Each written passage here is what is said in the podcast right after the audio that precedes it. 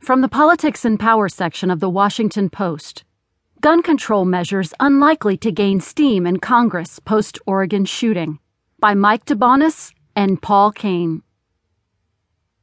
President Obama's Thursday remarks reacting to the deaths of nine victims at the hands of a gunman in Oregon were notable for their emotion, perhaps, but not for their content. We're going to have to change our laws, he said, addressing a mass shooting for the 11th time as president. And this is not something I can do by myself. I've got to have a Congress, and I've got to have state legislatures and governors who are willing to work with me on this.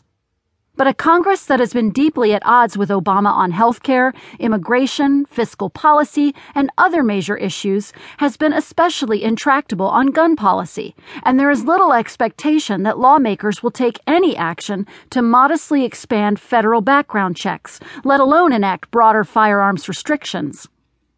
That impotence and the unanswered question of which laws, if any, might have prevented the Oregon tragedy have left gun control advocates on Capitol Hill with little to do but vent their frustration. Why in the hell don't we bring a bill to the floor that would provide for the first line of defense against people who shouldn't have guns, criminals, and those who are dangerously mentally ill? Representative Mike Thompson, Democrat, California, chairman of the House Gun Violence Prevention Task Force, said in an interview Friday. This is what they refer to as a no brainer. But it has been more than two years since Capitol Hill saw its last significant gun control vote, following the December 2012 killings of 20 children and six adults in a Newtown, Connecticut elementary school. Two senators, Patrick J. Toomey, Republican, Pennsylvania, and Joe Manchin III, Democrat, West Virginia, both previously endorsed by the National Rifle Association, proposed legislation that would expand current federal background checks to include weapons sold at gun shows and on the Internet. The proposal came to a Senate floor vote in April 2013 as an amendment to a broader gun safety bill the NRA opposed the expansion of background checks, saying in a statement that they will not prevent the next shooting, will not solve violent crime, and will not keep our kids safe in schools.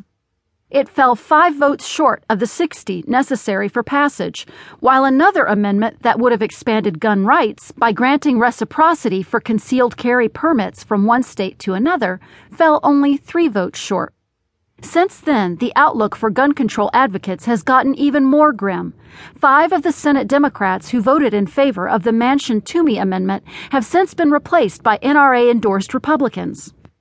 Numerous Democrats issued statements Thursday and Friday calling for new background checks or other gun control measures, but Manchin has no plans to revive the measure in the wake of the Oregon shooting, a spokesman said Friday.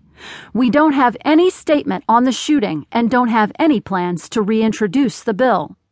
Toomey would consider backing any similar legislation, his office said, but concedes that the votes don't exist in the Senate today to advance it.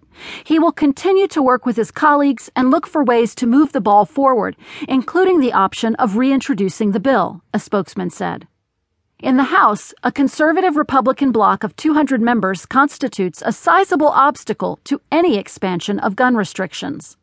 A bipartisan group of House members introduced a bill earlier this year proposing expanded background checks similar to those that the Senate considered in 2013.